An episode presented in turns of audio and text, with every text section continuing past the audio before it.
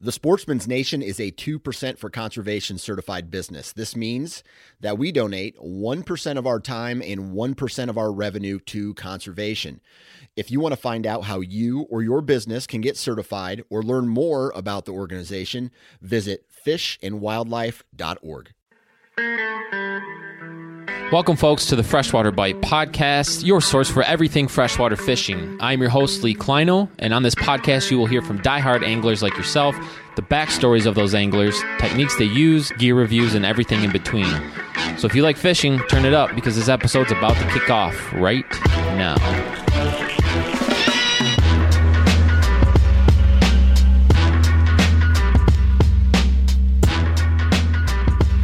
It is that time, everybody.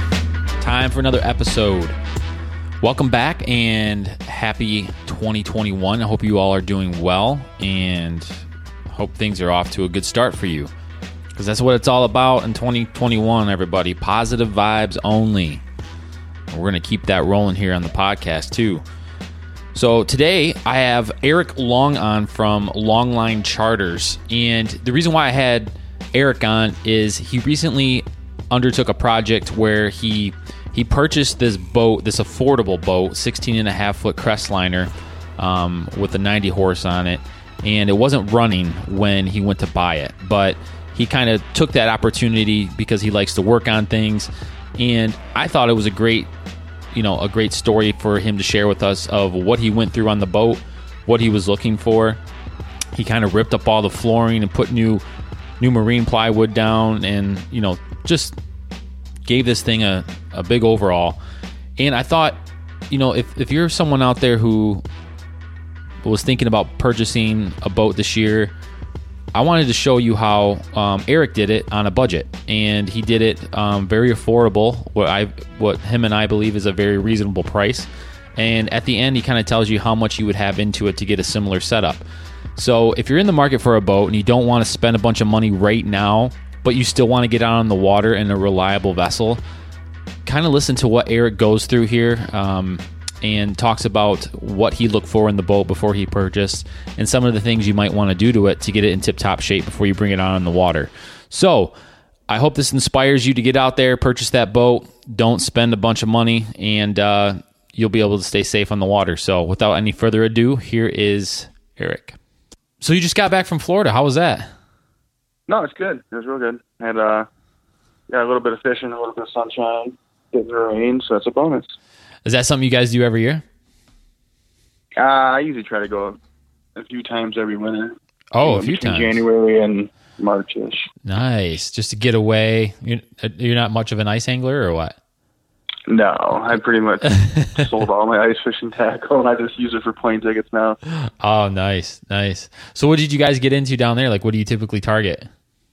Um, well, I went to a different spot. I used to go out of the Keys, but we just kind of flew in the Fort Myers area. Actually, Punta Gorda, I believe it was, but we uh, ended up staying in Fort Myers. And they got the red tide going on, so anything inshore was pretty much a bust. With that, it's like an algae bloom from you know related to fertilizer and stuff like that. Oh, okay. But yeah, so we didn't do anything inshore. We were in a skiff one day, and then I uh, went out with a buddy on Wednesday. We went offshore. We I think we were about 50 miles out. We went out to a old radio tower, and it was pretty much any, you know, you drop it for a minute, and you got a either a cobia, a shark, or a amberjack on. So it was pretty cool. That's wild, man. I've I've never done, um, you know, deep water, saltwater fishing before. It's definitely something. Yeah, it was fun. We went out to it was like a man-made wreck first at like 30 feet of water. And we caught some uh some mangroves and bait basically, and then so we I mean, we'll eat the you know the main mangrove snappers. So we got those for dinner, and then uh, I caught a little. Uh, what did I catch? I don't remember. Well, basically, blue runners and uh, grunts is what we use for live bait. Okay. And, you know, further out. Oh, I caught a bonita too. Sorry. Wow. So bonita is like basically it's like a they call it the poor man's tuna, but it's basically shark bait for the most part. Or you chunk it up for you know chunk bait. Oh, okay it's different, definitely different style of fishing down there, and a little bit different than the you know Lake St. Clair walleye and perch and yeah, everything, right? so much easier. It's like it's Michigan. It's like you can get off on you know basically any boat you want. You know, you can buy a you know, a one thousand dollar you can get out and you can catch some fish if you have the right equipment. In saltwater, it's like the opposite. Like good equipment helps, obviously, but it's you need the boat, so it's like a complete opposite. So you know, a role reversal to get offshore. Yeah, to get to where you want to get to safely. Yeah, because like I mean, like if you know what you're doing around here, you can pretty much if you got you know the right tackle, you don't really need the best boat to go get what you're going to get around here, but you need a really good boat to go offshore. I mean, we were 60 miles offshore. There's no one's going to help us. Right. Yeah, man, that's wild. That's a hike. That's for sure. Yeah, I mean it's cool though because the fish they're kind of untouched. So, you know, these fish are they're basically eating anything. You know, like I was dinking around with some soft plastics and then you know white tackle. So basically, you know, there's a you know there's other people on the boat obviously. So they were using there's a big rod, a hundred pound test. And you basically crank them in, and uh, the you pretty much need it once because there's bull sharks out there. Once the bull sharks get fired up, they basically they'll steal all your fish. Oh, so Jesus. Yeah, I was trying with some like 40, 50 pound braid and uh the drag tighten all the way down. You know, got 30 pounds of drag, and you can you'll get the fish off the bottom. You'll get them up, and then as soon as they get tired, they get sharked. Oh, Jesus. So after like I don't know five or six of those, I gave up. You know, I was just feeding the fish at that point. Man, I tell you what, But so, it's fun to pull on. saltwater is, is an area that, you know, I mean, I- it's probably just a, where- like, where do you begin kind of thing. You know what I mean? It's just so many different species, so many, so vast of ways of fishing down there. It's, it's wild. Well, it's different, yeah, and it's it's called it's like saltwater fishing. Like we go out here, we're going walleye fishing, we're going muskie fishing. Like Right. you go saltwater fishing, Right. you're going fishing, and it's you know the fish dictate what what you're going to fish for pretty much on a Exactly. day-to-day basis, which is cool. You just like you're going off fishing, and you're like, I don't know what I'm going to catch. Let's see how the day goes, you know. Right. Well, cool. Well, hey, man, how was your season this year? Um, it was good. Um, overall, it was good. I mean, we were down, you know, for the previous year, but I mean, I think everybody was down. But so we uh, we were shut down from the start of our season to May seventh, I believe it was. So Right. we lost, you know, five weeks of trip, and I, you know, and our guy working with me. So I think it was about sixty to seventy trips that we didn't do in that time period, which was unfortunate. But Well, you know, the, lockdown happened up- right, right at the beginning of the the run, didn't it, of the river? Yeah, I mean, like the weather, it was it was I mean, it was such a crappy year. The uh the weather was great. So our, my boat was in, I believe, right around March fifteenth. So I was in the well in Detroit River in my marina March fifteenth, free fishing, and having a blast. And then it shut down to the point where we couldn't do charters, but we could still fish. Okay. So then I was like, you know, doing all taking all my buddies out and the girlfriend. We were going down there and we were having fun, and it, you know, we were going out and fishing, and we could still go to Canada at that point. And then it went to the point where they shut down boating completely, and then when they did that, they shut the border down. And then once they opened it back up, Canada wasn't letting us go back and fish in Canadian waters, which, you know, by the time they opened it back up, it's really good in Canada at that point Right. and, you know, half the rivers in the Canadian side, and I would say 80% of the good fishing's in the Canadian side. So when you can't go access that water, it makes it a little bit tougher. But I mean, we got enough U.S. spots that we stayed busy. But it was uh, it was overall good. I mean, my May was better than last year May as far as business, but in a three week window. But I mean, it was a totally different kind of fishing. You know, the jig bite kind of slows down into May. We're doing Right. a lot more crawler harness, bottom bouncing, and then all through June it was either bottom bouncing, a little bit of jigging, and then we would troll out in the lake, which was real productive. But you know, the jig bite just kind of it'll turn off soon. As, you know, usually about mid May, late May, the water in Lake St. Clair starts you know clearing up. Yeah. And then that clear water just stays on the U.S. side, and that stained water will go down, you know, and follow the Canadian shoreline. So the jig bite just gets real tough.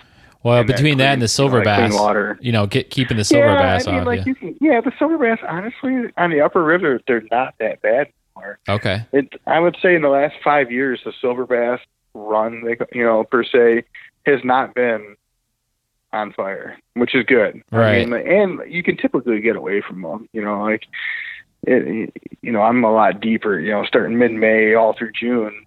I typically jig. I jig all the way to July. I, you know, I jig April to all the way into June, but I'll just jig deeper. You know, typically if you just you know start getting a little bit deeper, you don't fish that typical you know shore break, you're going to stay away from those bass. I mean, you'll catch them occasionally. You can't get away from them, but okay. it's not like you're going to get like giant numbers of them. Those fish are going to be, they like that slack water, you know, warm water discharges are going to be, you know, around there. Okay. Yeah, so no big deal. They're not bad, but yeah, I don't know. It was a good year overall. Busy year, a lot more trolling, a lot less musky fishing, a lot more bottom bouncing. It was just, it was different.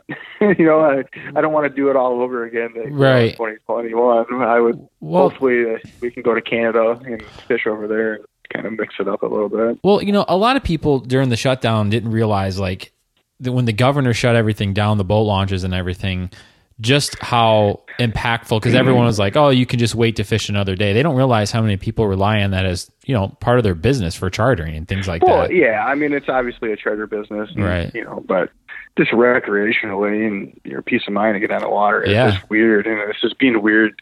Told you can't go use your boat in Yeah. the middle of the lake. You know, it's just bizarre. I remember driving by So Detroit River in like you know April, and I was just like dead. I'm like, "Whoa, this is yeah, super weird." nobody, literally nobody. And it was funny because I'm I believe that the Canadians, even though they we got shut down, Yeah. So we got shut down, and I thought they were shut down too, or they couldn't. If they were in the water already, they could go out. It was really weird because I think the in Canada they shut down all their boat launches Yeah. to deter boating.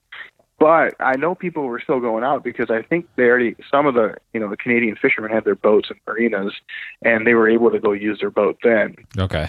So I know, like, because I remember seeing some posts, you know, on Facebook and Instagram and stuff, where people I knew they, were, you know, live in Canada, they were out fishing. hmm So they must have been in the water. It was like a weird situation. I don't know. And even like Canada's locked down right now. I don't know if you know Ontario's on like a eight. They got eight p.m. curfew and all Oh, kinds of stuff. going shit. Yeah. So like yeah. So I it's gonna be uh it's gonna be 2021. I don't anticipate Canada opening anytime soon. So it's, I think it's gonna be a big, you know, 2020 all over again as far as our fishing industry. Right. I mean, I don't think they're gonna shut our boating down like they did before Right. but I don't think we're going to be crossing the border anytime soon. Yeah.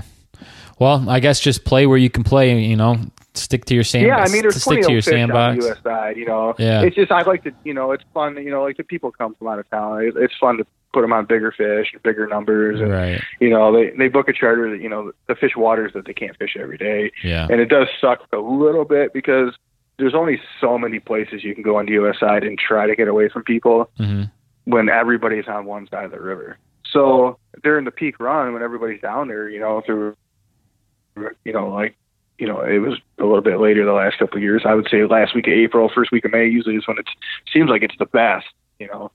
But basically, when it was open this year, so you couldn't get away from anybody. So Mhm. it's like you're on a charter and you can't you can't find your own water, so you're Right. just fishing next to everybody else. But it is what it is, you know. We're used to it. Right.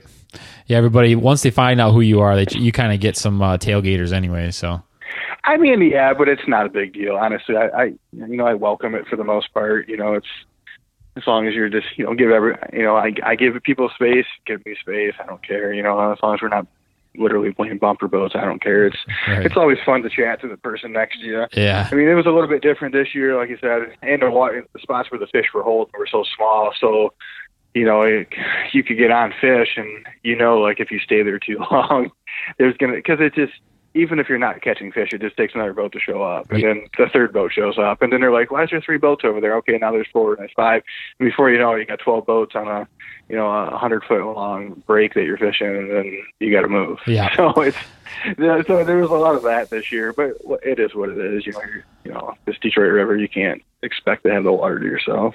Well, good man. I'm, I'm glad you found a way to, you know, thrive through the tough times, and that's what I think a lot of businesses are doing. No, no matter what industry you're in, you're coming up with creative ways to keep it going. And you know, it was good to see. You know, it, it like you know, you're you're one of the guys that has the same kind of story I've been running into and hearing from a lot of other dudes, where it's like, yeah, it was different. Different numbers are down a little bit, but you know, overall, they found a way to persevere, and that's what it's yeah, all about, man. say like, yeah, the spring was down, but I can tell you, we were busier every other month throughout the whole year, and we even did perch trips this year that we haven't done in the last four years, and they were productive. And uh, even though we couldn't go to Canada, we uh, my diehard muskie guys, I basically told them to just keep waiting, keep waiting. Maybe they'll open it up. And I took a lot of uh, multi-species trips where actually I thought I actually like them better. They're more fun for me. Here, U.S. waters, you know, we're trolling, we're catching muskie, bass, walleye, pike, and then like you know, starting October, we were running bottom bouncers off the boat and getting perch as we go, and just kind of catching everything. So it's kind of a cool little spread. It's lighter tackle. You know, you're fishing 10 to 15 pound test instead of 50 to 100, and uh, you just kind of catch everything that swims. So it's a little bit cooler and it's a little bit more productive for the you know the clients when they're out there. You know, musky fishing is like deer hunting. You just sit there until something happens. So. Right. now this time, yeah, it was fun. This time of year, I know a lot of guys are still getting out when they can when the water temperatures warm back up. Do you do Yeah, that at all, or, or, are you? Or I do. Okay. Um, I actually been uh, this fall. I've been kind of busy with some side projects and some side work, working around the house. And like I said, I was so busy over the summer, I didn't get anything done. So I pulled the boat like mid-November. Everything was out back at the house, and uh, I'd basically just been kind of getting caught up on stuff I hadn't done all year. Okay. You know, I had to build a deck around the house, and then I I purchased that boat, and I kind of worked on that yeah. and now I'm kind of I'm working for a buddy doing a little bit of construction. So like, but all my buddies are out, so it's frustrating. You know, like I got invited to fish Saturday morning. I got back from Florida. I didn't get home to, until about eleven, I think it was. And I was like, man, I just got it was seventy five. I'm sunny I live. I'm home. It's thirty. it's tough to get I, back I gotta get up at five to go break ice on Lake St. Clair. It's gonna be fun, but I was like, I don't know. So I didn't go. Oh. I, so I could have fished yesterday, but I started a, a side project today. So now I'm, you know, I had a couple buddies fish today, but it looks like it's kind of coming to an end. The uh, it's getting cold at night, and if we keep on getting these uh, windless nights, it's gonna, It's gonna lock, lock up these up. marinas. We're not gonna be. Yeah, I, you know, like they're fishing out of Blossom over there in Lake St. Clair, which is actually a private marina. And uh, typically they're not even open this late in the year, but they left the gate open for the fishermen. And then, um, you know, Erie. That's pretty much the two things. They can't even fish the Saginaw because it's all locked up up there. yeah, yeah, it's gonna start expanding outwards, and everyone's waiting for that. to yeah, lock it's. in. I would say it's any day. I'm surprised. It's uh, but weird winter. I don't know. I think the last four years, I think I've fished in February. It seems like in Lake Erie, so Time will tell. it's not that surprising, I guess. Yeah, if you're in Ohio, it seems like it's always open in February. Everybody's out there, oh yeah. so it's. uh I think it's going to be another year where we'll probably be fishing February or March down, you know, here in Ohio. Well, that's good, man, because, you know, I think a big reason why I wanted you on the podcast today was I think this year has been a little bit different for everybody. And, um, you know, I follow you on Instagram and, you know, keep in touch and all that kind of stuff. And I found it interesting that uh, you took on this project as um, th- this boat that you bought, which I want to get into and talk about. But I, I- felt like the story was fitting because there might be that angler out there that was hoping to get a boat this year. Maybe they're, you know, due to COVID, that you know, maybe they're saving back on their income or they just didn't want to pull the trigger on a big expensive boat. So, you know, but guys who might not have a boat or gals might not have a boat can still get out on the water. Can you kind of walk us through why you bought the boat you did and if you don't mind, I mean, you put it on Instagram, sharing the price and kind of like what you looked at Yeah, when yeah. buying a boat. So I, I'm always kind of shopping the market for uh, upgrade or whatever, you know, and I come across deals every now and then because I already have two boats. You know, I got a 23 foot center console. My brother's fishing with us now, and he has a 23 foot center console, and I have my 31. So I don't really need another boat, but I live around, you know, 20 lakes within 10 miles of my house. So I live in Brandon Township, and I'm sure it's like almost every other place in the state of Michigan. You can drive 15 minutes to be at a lake, and it's something. It's not super feasible to bring a big boat there all the time. And you know, once I bring the 23 foot, it's always in the garage. By the time I get it out, it's pain in the butt. So I'm always looking for something that I can actually use, or the girlfriend can hook up to her Subaru and use a 16 or 17 foot aluminum boat. You can pretty much take anywhere, be safe, and almost tow with anything. So I actually found it on Facebook Marketplace. It seems like that's kind of the, the place to be right now. It was non-running, said it ran, you know, and the guy wanted like three thousand dollars for it. So I figured I'd go look at it. Can you let the listener know what kind of boat it is, year, uh, and all that kind of stuff? So yeah, so this what is it? It's a 2002, I believe. I don't have the number in front of me, but 2002 Crestliner 16 50. It's like a fish hawk model. So basically, they have it in a couple different ones, but this is a side console with a had a 90 horse uh, Johnson on the back. Okay. So you kind of look for that that um, option to be able to go in any lake. It's light to pull with vehicles. It's it, you could launch it by yourself and you know trailer it by yourself for the most part. And really, it's just kind of like a run and gun, ready to go anytime you're or the weather allows or you got some time off or whatever. Yeah, and originally, I mean, I saw it. It looked like it was in decent shape. Uh, the trailer was in good shape. Talked to the guys, you know, on the phone. He seemed like a good guy. So then I made the drive the boat was in a fishy location. You know, he kept the boat in Wyandotte. You know, basically he only fished out of Trenton. You know, I think I had like four, the last four or five years. That you know, the Trenton. Uh, I think one of the I can't remember which boat launch, but right down there. It might have been uh, Lake Erie Metro. I'm not sure, but they had all the stickers on there. So the guy fished it. I mean, the boat's been used, but it was just a river boat. Okay. Did he say why he but was yeah, selling everything it? was in good shape. What's that? Did he say why he was selling it? Just curious. He's actually moving. The guy was moving to Florida. Okay. so That's a good reason. yeah, so I actually uh, I found it on there, and uh it's I don't know. You've probably seen it too. Everybody's inflated everything. Anything recreational right now is through the roof. You know, Right. dirt bikes, campers, quads, and boats. It's out, they're out of control. So everything's like 30, 40 percent more. It's out of it's makes no sense, but it is. Okay. So everything, the used market's hard. So I found this. It was three thousand dollars. I told him I'd pay asking. I got there. The boat was in decent shape. It had a cover on it. Um, he had all the electronics pulled off it. So I was like, oh, okay. You know, I hate when I do that, but we'll, we'll talk to him about that when the time comes. But so I ended up getting the electronics thrown in and got everything going.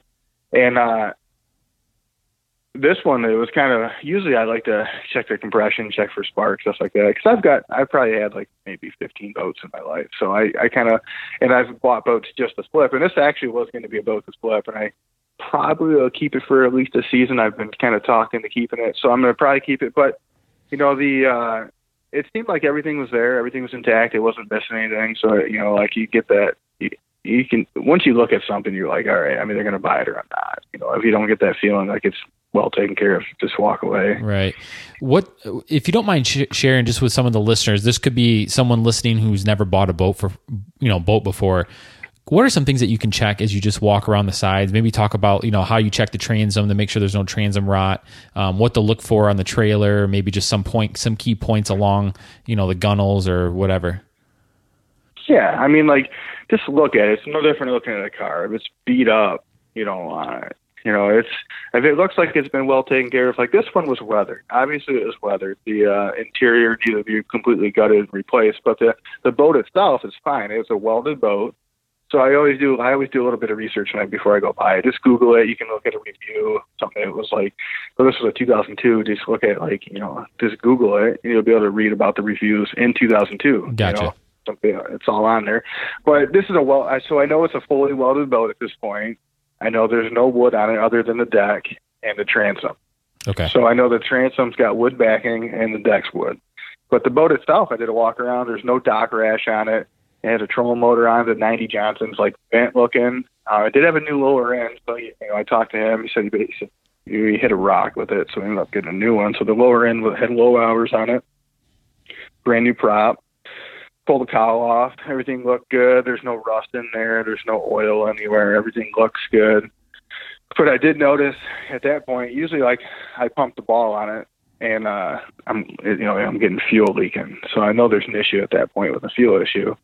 And he said it ran, but there's no way it's gonna run if it's not holding prime. You know, I Right. can pump the ball and it just kept it just got that pump fuel and so I figured I already knew I had an issue with the fuel at that point. So I know that. And then uh basically just look at the trailer, you know, look at your bunks. You can tell if it's been used a lot, and then check out your tires and your bearings. So this guy, uh, and then I always talk to him. I always ask what the owner what they do, Okay. and this guy was an engineer. So, Oh. so it's like, all right, all right, you're not like you don't work at like the bar or whatever. You know what I mean? Like you're he, this guy's an engineer. right. He like he worked at the GM Proving Grounds, and then like I just knew he was metic- he was meticulous about everything and he's transferring to Florida. He's doing something down there. So he was like a contract worker up here. So I knew like he, I could just tell he took care of it. So, and then you just kind of go from there, you know. And then like I like the, I have a price in my head. You know, I I told him I'd pay three, but uh, you know, I ended up getting the electronics thrown into that, which it had a brand new Helix 9 and the Helix 5 that he pulled off. So I got all that. Wow. Rod holders and, uh, you know, just like the miscellaneous boating stuff that came up there. Now you posted. Yeah, so I ended up, Go ahead. go ahead. No, I was going to say I ended up negotiating a good package deal on it. So basically, they had a, new tires, the trailer's been well taken care of, and then I got a boat that's a good starting shell with, you know, probably $1,500, I would assume, of electronics that he bought in 2020 or 2019. So uh, end Yeah. of 20. It was basically brand new. Hell yeah. Now, when you, I, I'm looking on Instagram here. It says when we purchased it non-running for three thousand. Is that was that just the fuel line with the the motor for it non-running? Is that what you mean? So I ended up, well, it needed, yeah. He, I didn't run it. He said it ran, but I knew it wasn't going to run with that. So Okay. I was like, but he hasn't ran it. The last time he used it, he said it worked, but he hasn't used it for a year at that point Okay. because of COVID. He never even put it in the water. I got year. you. I got you. So it just sat there. So ended up happening. There's like a, I think it's called a vapor separator. So, and I'm decently familiar with mechanical stuff, and I can basically fix it if I. That's another thing you want to budget. Like if you can't work on something, you don't want to buy something that doesn't run. I can tell you that. Okay. If you want to buy a boat and you can't physically work on it and fix it yourself, and it doesn't run when you buy it, you probably shouldn't buy it. Okay. I can tell you that right now. That's a no-no. Unless you know, you know, the person personally, or you know it's going to be an easy fix. But if you can't drive the boat in the water and hear it run, I would walk away. Okay. If you can't fix it yourself. So I knew there was going to be an issue. So I basically, I think for sure there was leaking fuel out of it. It was, it was the vapor separator. So basically, you, pr- you prime it, it goes into the motor. There's a, it has this is a four cylinder motor. So I got four carbs, and I got a, this, you know a central vapor separator. It's basically a float bowl, and then like the, the carbs draw from this central float bowl, Right. and it's leaking out of that. Okay. So I basically once I got it home, you know, I uh I did a compression check on it. It had great compression in all four cylinders. So I knew that. I knew it had spark. And then so I knew it would run. I knew it wasn't anything big. So I kind of put the motor at a little bit of a back burner and I started working on some stuff. And before I got everything yanked out, I ended up working on the motor and getting that running. So basically, I rebuilt that fu- that vapor separator with gaskets because it ended up just being an O-ring gasket that failed. It Okay. was dried out Rot, dry yeah, rot. Casper, that's another thing. Like, yeah, it wasn't dry rot, but it shrunk. So Okay. he must uh he must have ran it dry out of fuel or whatever, or the fuel evaporated out, and uh the rubber O-ring ended up shrinking, and it let fuel come out. So replaced that, and then I pulled the carbs off and cleaned out the. You know, they were all actually really good. Basically, cleaned out the the bowls on those and make sure everything was good. It's good to go. You know, cross my fingers. I took for one sea trial, but I mean, I was out on the water for about a half hour, and it seemed to everything worked pretty good. So okay. no big deal. But the only thing, uh, you know, it's an oil injection system, so it's like this VRO pump. So that's another thing you want to make sure is working too. So there's tests to do on that, whatever. But you got to make sure it's it's injecting the oil. Okay. All right. So someone again in your shoes buys the boat. Let's say they like it. Um, you get this thing home, and then I'm scrolling through the next couple photos here. You obviously ripped up the deck, everything on the inside, uh, complete for the most part, gut job of just the standing deck. Is that correct? Yeah, basically. Yeah, I didn't Okay. replace anything internal, but yeah, I, and I keep everything. So I, the hard, honestly, the hardest part is taking out the deck, Okay. finding all the screws and hardware, and keeping it in one piece because you want it for a template.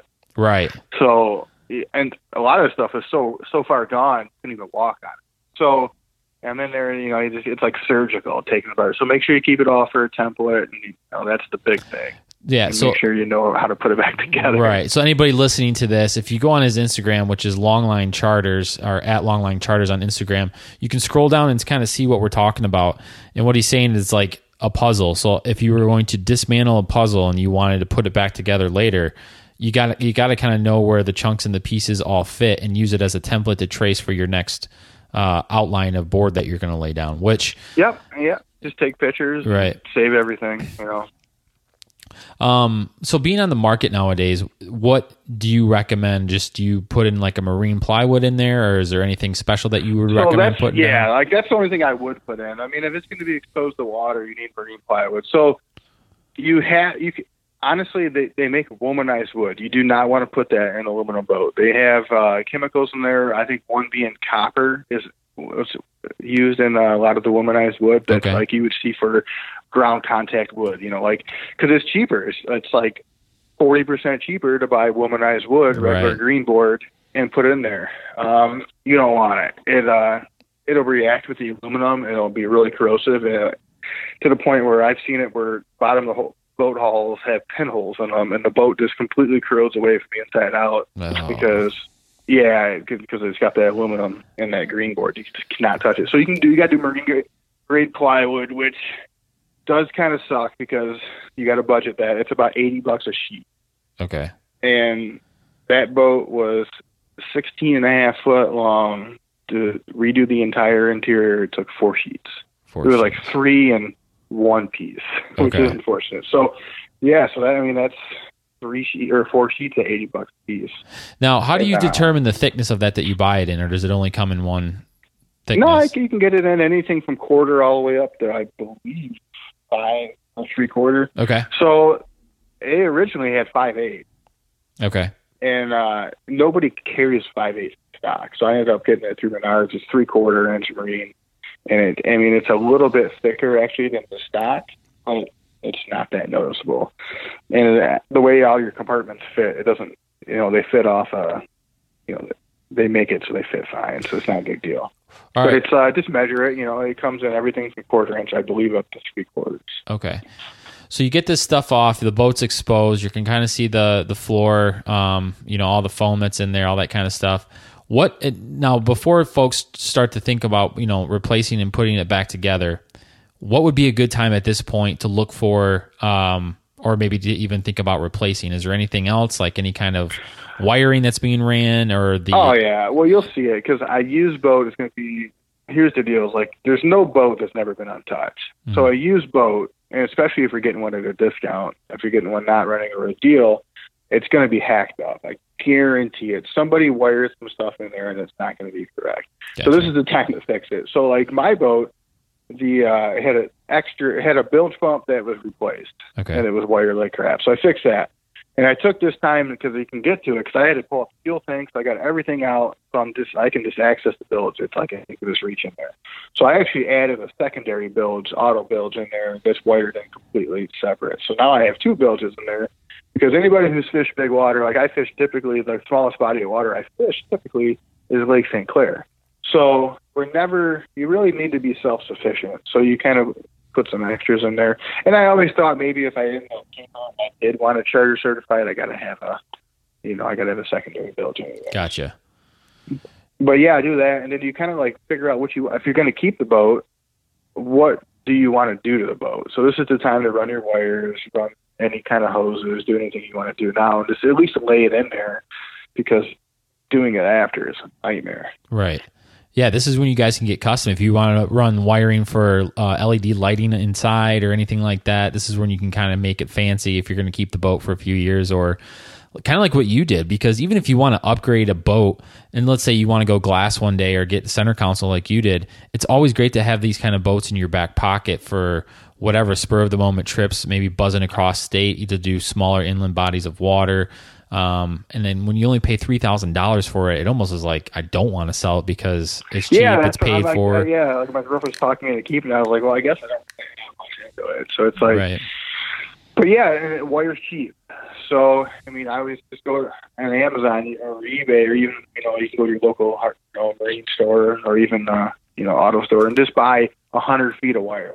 Okay. you know, and then just run it, you know, run it for your speaker, run it for your, your lighting, run it for power. You can need power up front for a fish finder, you know, you're going to want, and then like, you're going to want to put like a cigarette lighter somewhere so you can, you know, you can charge your cell phone. Just, just run the wire. You don't have to install it now, but at least put it so you know where it's at so you can just install what you want later Gotcha. because it's just a pain in the butt.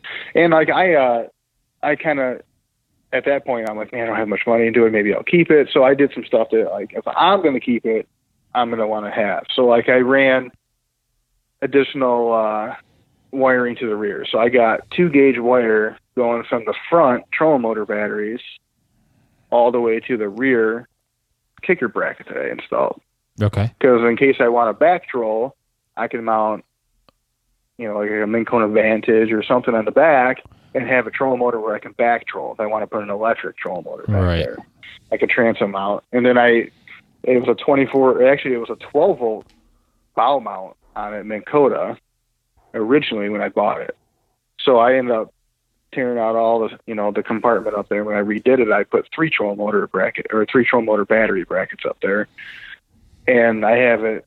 I have a backup Terrova for my big boat, and I basically I set it up to use that 36 volt Terrova. So I mean, like if I want to, I could troll with the bow mount now on that boat. I mean, like Right. literally, I got 100 and some pound thrust bow mount, you know, 60 inch Terrova on the front of the boat now. So I mean, I got like huge overkill, and then I ran wire to the back where I actually put a gas kicker now.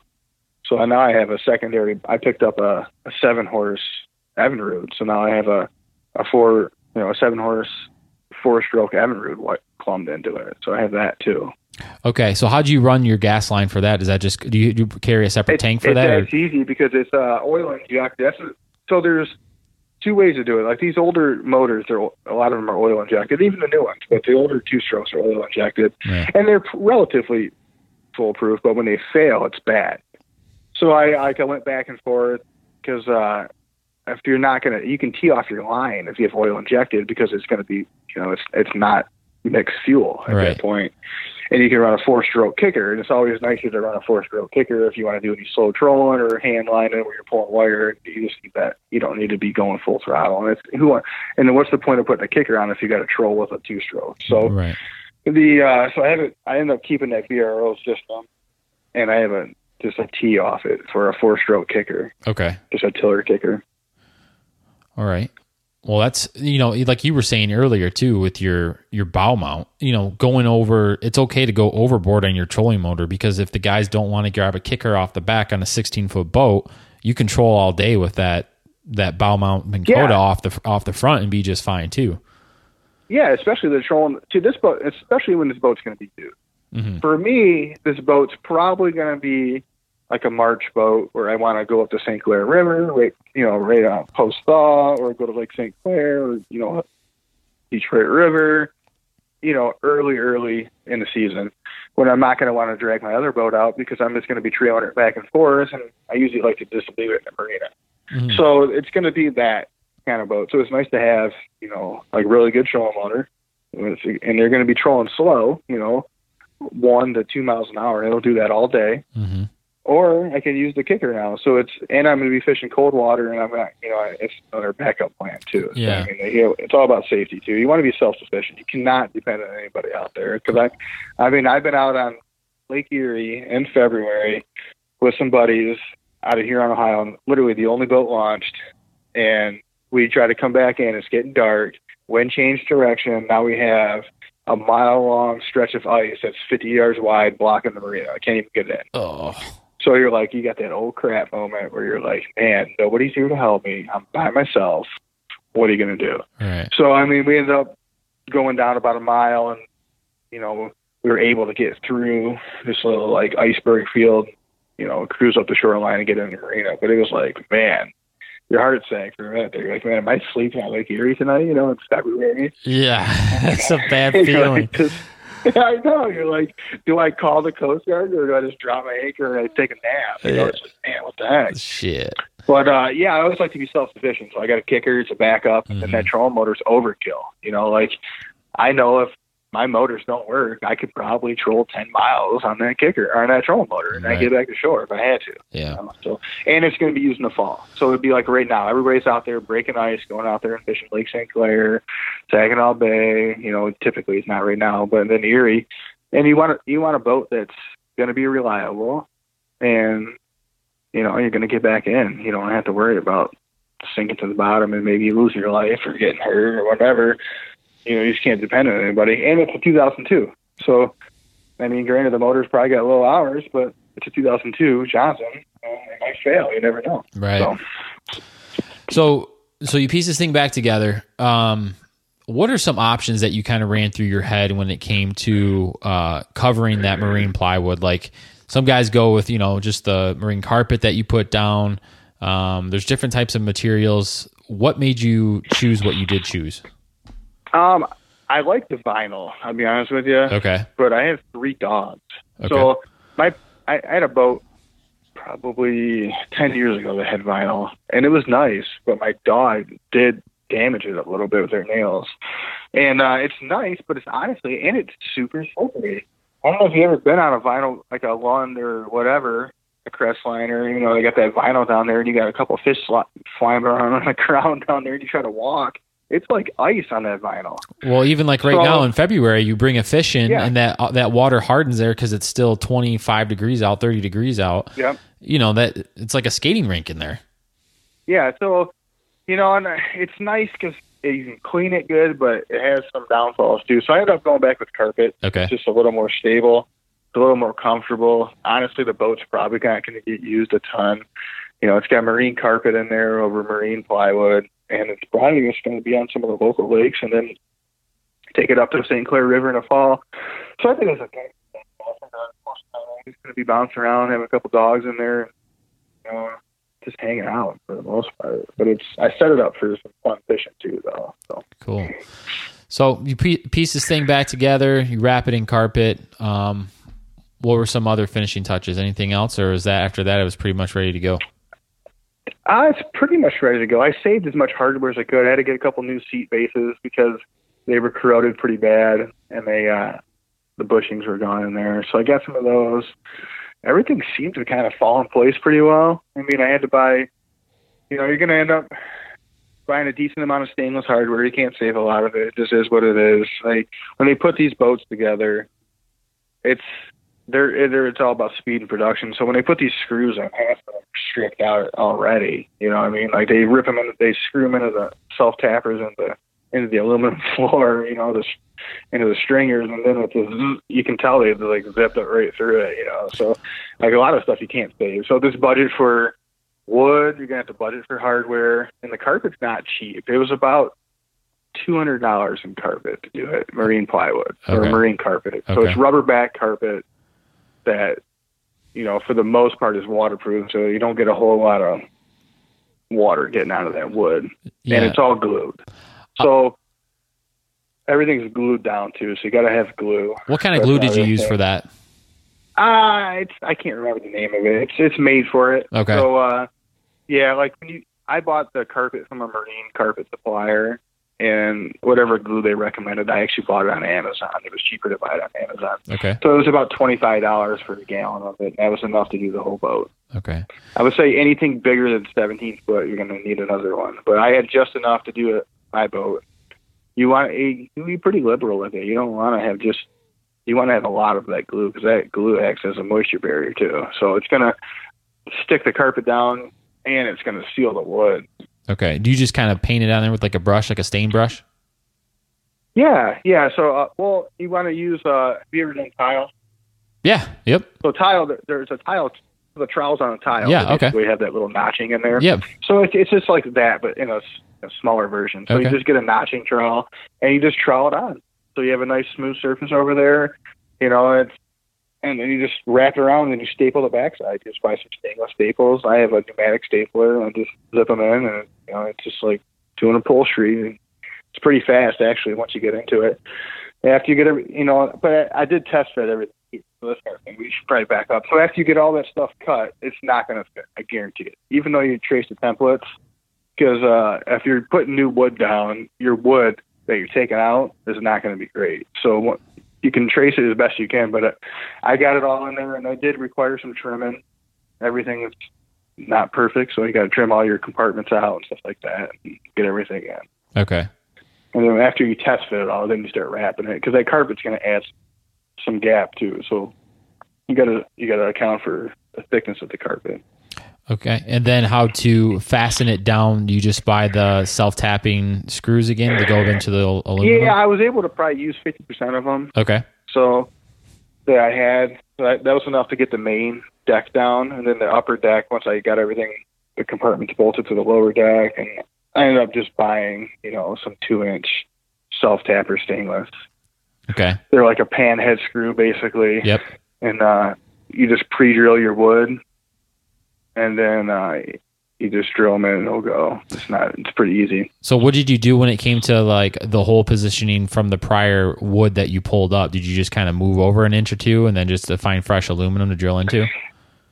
Yeah, I mean, like here's the deal: so you don't, I don't, you don't, can't find the exact hole. It's like impossible. So, like I know where the stringers are, and I mark Okay. those on the side of the boat. Okay. So basically, like I'll mark each stringer where they come up to the side of the boat, and I just put a little mark there with the marker. Yeah. So when I put the panel on, I can lay a straight edge across, and I know exactly where that strength is. Yeah. So anybody listening, I it's, was- it's like a hitting the floor joist. Yeah, that's all it is. Yep. All you're doing is sheeting the floor, and uh, but it's not like everything's 16 inch on center, so you got to mark it. That's 'Cause why you you gotta lay mark that it. panel down, you have no clue where they're at. Okay. And you got to have a certain amount of support in there. That's structural too. Once, you know, even though that it's got welded in stringers and all, everything's aluminum and everything's it's all foam filled underneath. That wood on top still going to add some rigidity to the boat, so you want to have it secured properly. Okay. Okay. That's good to know. Um, I'm asking a lot of questions because I'm thinking about redoing. No, you're good. Yeah, I'm thinking about redoing my boat too, and I'm hoping anybody listening this will be beneficial to them too, because right now is the time to do it. Not you know, not a week before the boat launches open back up and you can get back out on the water. So you want consider doing it right now. Um, Yeah, and it's funny because I and I did it pretty quick. Like even the the stuff I posted on Instagram, like I was actually done with the boat probably a week before the last post even. Okay. So it actually went pretty quick. This is something that you could probably do if you really busted your hump in a long weekend. You could probably do it Friday, Saturday, Sunday. Okay. I realistically, this is probably six days worth of work. Everything that I'm talking about, even with the upgrades Here's a question. you know, and, and not even not even full days, you know, just kind of my leisure time. So Another thing guys want to, you know, think of, I can just think of my boat that I've got right now, my Lund. Um, it's an older boat. It's a 94. And one thing I freaking hate that they put on there was the plastic latches because they would get really dry rotted. And if you like stepped on them, they would become really brittle. And then you can't pick up the compartment anymore because the handle that you get your finger underneath to pop it open is now gone. So yeah. What did you, You replace your you latch right handles with? What's that? Well, the front handles for the latches were all still good. They're actually plastic. So Oh, wow. they You're were. lucky. Uh, yeah, the boat was well. I'm telling you, the boat was really well taken care of. It was actually covered a lot, but I think what happened is that cover never got aired out. It just held moisture because there was actually mold like growing and moss growing on the carpet when I bought it. oh, shit. So it just it was just like festering water in there, you know, like moisture. But uh, it, I don't think it had a lot of sun damage. So the, all the plastic on this was in good shape. I could reuse it. But you can replace anything you want with with stainless. Right. It's super easy, Mhm. and it's honestly easier to put the round stainless stuff in because mine was oval. So I had to drill like two round holes and then cut it over with a jigsaw. So it just added work, you know. Mhm. You could just put a single round latch in there. It'd be super easy. Just one hole saw drill and be done. The other thing that they did too were, was they would rivet it in there. So now you can just kind of screw it down into the plywood, which is nice because then you can replace it a lot easier than trying to get a rivet out. But Yeah, yeah, for sure. And then like not all my compartments I had to replace. So that's another thing. Like it like my live well covers, the rod holders cover and everything's aluminum. So it, so this had some nice features, but now it's like I so I didn't even carpet those. I there I kept the stock carpet on cleaned it up. okay, You can't really you can tell it's a little bit different, but there's like uh, what I found out is looking at carpet. There's only so many colors they make. There's about like seven or eight marine colors that are available, and that's about it. So like you just got to pick the one that's closest to yours. do they still So have the old? real bad, like d- d- do they still have the old Lund red color from the nineties? oh yeah, Yeah. yeah, they got this like these terrible red like Yeah. burgundy things and the greens and like the boat covers are Yeah. terrible. There's like you can get like I.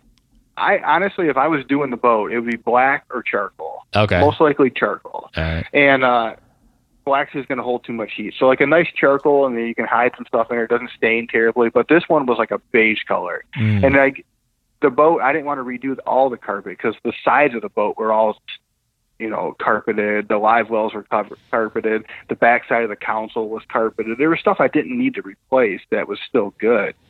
So I didn't want to get a completely different color and have to change everything. So that helps with your budget too. If you if not all of your carpet's gone, you can just replace sections.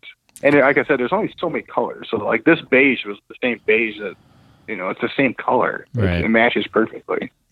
How was uh, anything you did differently with the console um, at the helm or anything like that? Uh, that was all good. Did you have to maneuver anything? Everything, yeah. The console was it's a mold. It was you know my console on this was like a molded piece. Okay. So basically, it was like a fiberglass and aluminum molded piece. Um, the windshield was broken when I got it, so it attaches with three quick releases. The third quick release on the inside, it must have been from the tarp being on and over the winter, the pressure, it cracked the uh, Lexan window. So what I did is I ended up just cutting off that like three inches. I rounded it over, and I was able to re-drill in the Lexan and move the latch over. So it actually you can't even tell. So everything's mounted on there again, so I didn't have to replace the windshield. So I mean, if you can modify and re- instead of replace stuff or just fix the stuff, it saves you a ton of money.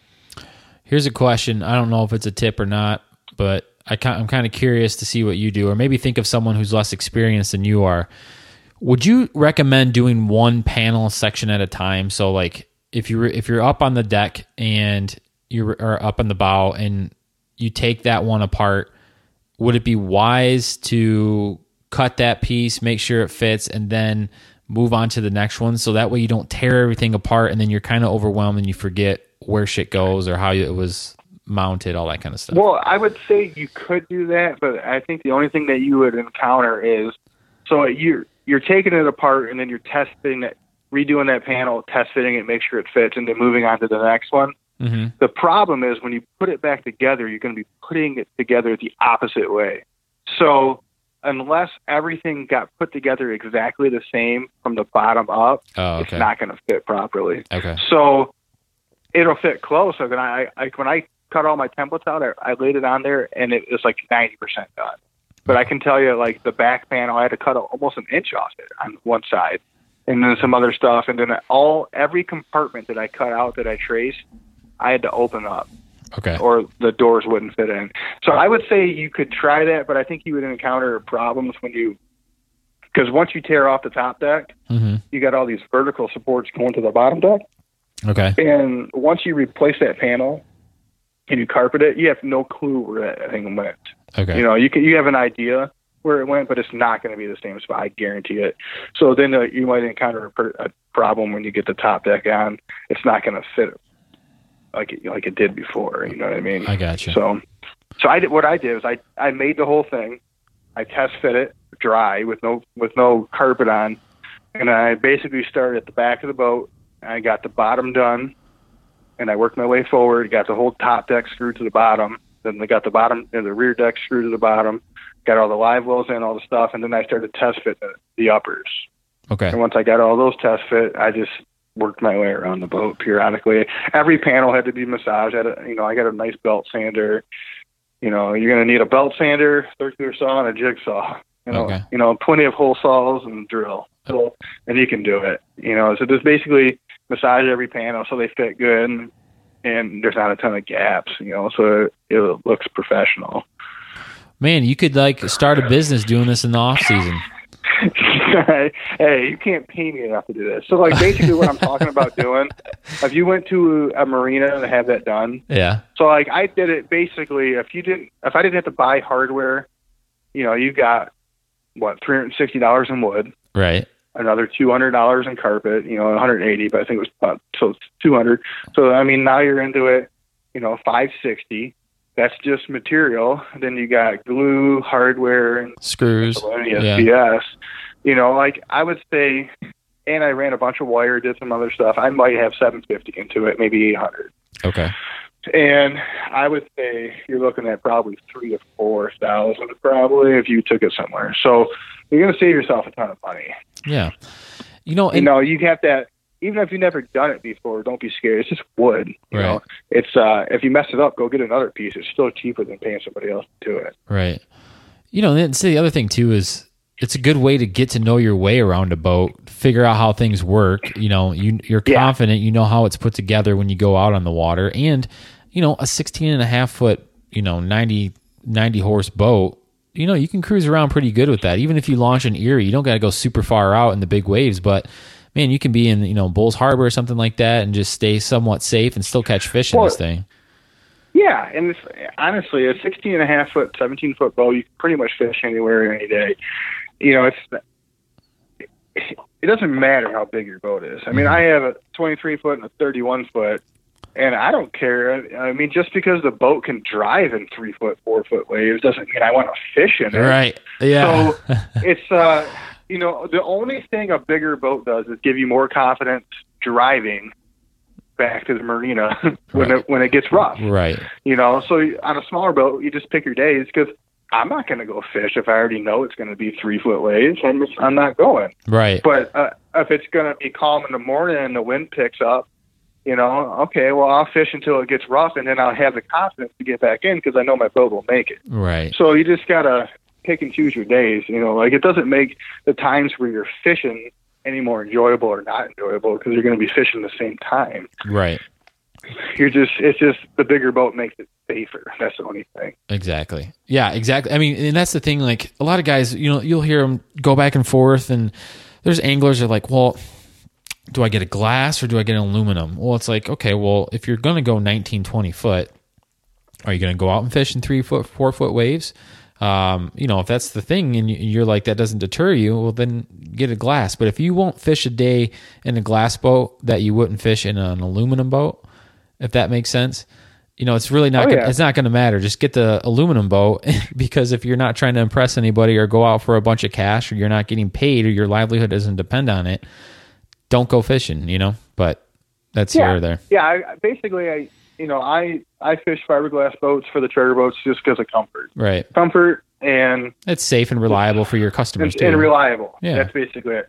You know, I've had issues with aluminum boats where they leak, and then day in and day out, I can tell you, if you fish day in and day out, you're gonna you are gonna have an, a leak in your aluminum boat. You just gotta, you can't help it. hmm They leak, they dent, the rivets fall out. Especially where we fish, we're fishing Great Lakes waterways. You're gonna fish Saginaw Bay, Lake Erie, you know, Lake St. Clair, and there's no frequency on those waves. It's a giant washing machine, and they just beat you up. Mm-hmm. So you just got to pick and choose your days. So, but if you fish every day, you know you're going to get stuck in shitty weather, and just you can't avoid it. All right. Well, hey man, I, this has all been great information. I really appreciate you taking the time to and just share your experience with it because I want to do a little bit more podcasts with going into you know quote unquote boat buying season.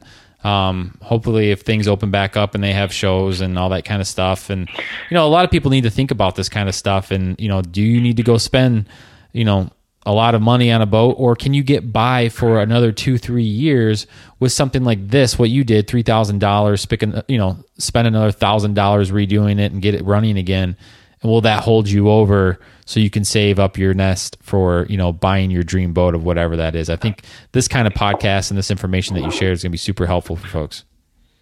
Yeah, for sure. I mean, an expensive boat's a luxury. So, I mean, if you can afford that luxury, you can have it. right You know, but you got to think about how much we actually use your boat, how much enjoyment you're going to get out of your boat versus how much you're going to pay. right Well, cool, man. Well, So, I mean, like three thousand dollars is pretty much. Um, I don't know any fisherman that can't swing three thousand dollars. right. You know, so I got lucky. This is probably a little bit cheaper than most of the boats in this condition are going to go for. You know, I found a guy who was, you know, kind of fire selling it because he was moving a week later. So, Right. Well, there's people that spend yeah, more, there's there's people that spend more on their electronics than they do their boats nowadays. yeah, like I said, I I bought the boat for three thousand dollars. The guy threw in fifteen hundred dollars worth of Electronics, electronics. yeah. So if I didn't, you know, like if I didn't have that thrown in, I wouldn't be putting that on my boat. All right. I just it wouldn't happen. So, but the boat's got beautiful electronics on it now. It's you know, it's got side scan. I don't even have side scan on my Robalo. You know, it's hilarious. So it's like it's got newer electronics than I do on one of my charter boats. So it's funny. Nice, man. Well, hey, where can people find you? Kind of check out your charter business, or if they want to come and maybe go out fishing with you. All right. Well, we have a website. We don't update it daily, but it should have your day to day stuff. That's Charter Great Lakes at actually chartergreatlakes.com. Okay. The email is chartergreatlakes at gmail. And then the phone number is 248-343-8863. Um, you can get a hold of us anyway through that. Um, we ob- obviously we have Instagram, Facebook. That's going to be our day-to-day stuff. Um, we're going to usually, you know, we're going to post trips on there. We're going to post reports, and you can kind of see what we're doing day to day. And we usually post within 24 hours of fishing. And you can backlog all of our photos. You can see when we caught them, when the hot time of the year is and when you got you know when you want to go. Yeah, I'll second that because I follow you on Instagram. Obviously, I'm always seeing what you're doing, and it's always a great time to get a pulse of what's going on. And the other good thing is that uh, uh, Eric will always post like what body of water he's on as well, so that way he's just not throwing random photos out there, and you're just like, what lake is he in yeah, on? and it's nice. Yeah, and it's nice because honestly, it helps me too. Mm-hmm. Because like you can look through all your photos and you can try to log information all you want, but like it's I like it's like Facebook will pop up a memory. I'm like, oh, cool. This is where I was this time of year. It's like It's like a little journal. Just last year, like the last five years, really. You know what I mean? Like Right. where I was at, what I did, and it's like it's easier to keep records online now through social media than it is to actually write the stuff down. Yeah, it's like a journal. Yeah, it's like yeah, it's like a yeah, it's a journal. I don't even. It's funny because now I'm like, man, all this stuff going on with social media and all this like politics going on, I don't even want to be on it. You know what I mean? Right. But it's uh, it's good for the business and it's good for obviously like knowing what I did when I did. So that's cool. All right. Well, good for you, man. I'll let you go. I appreciate the time that you spent with us today. And uh, hey, good luck this season coming up. We look forward to following along. Yeah, for sure, man. I appreciate it. All right, buddy. See ya. Yep, have a good one. Save some money, folks. There you go. You don't got to spend a bunch of money. You can just buy a nice $3,000 boat, fix it up, put some time and some effort into it, a little bit of elbow grease, and you're good to go. I just want to say thanks for Eric for coming on the podcast. I thought that was a very, very informative um, way to consider maybe either a project that you want to do on your boat if if you've been putting it off and you thought it was time to you know rip that flooring up and put down some new boards and some new carpet. And or if you're looking at a boat and you're not deterred anymore by maybe the floor being a little soft or you know if as long as the engine's running good or if there's something that you feel like you can fix hopefully some of those pointers and things to look for um, you can take away from this podcast and apply it to to your own boat that you're looking to purchase and or fix up and you don't have to spend a bunch of money either at the same time. So i'm in that boat pun intended but uh, i am going to consider ripping up my floor here in the next couple of weeks and redoing it myself. So that has inspired me. I hope it has inspired you and i thought that was a great podcast. So in the meantime folks remember to head on over to the sportsman's nation podcast network subscribe to this podcast, share it with your friends, and uh, we're going to keep this thing going here in 2021. So I appreciate you being here. And as always, thanks for listening.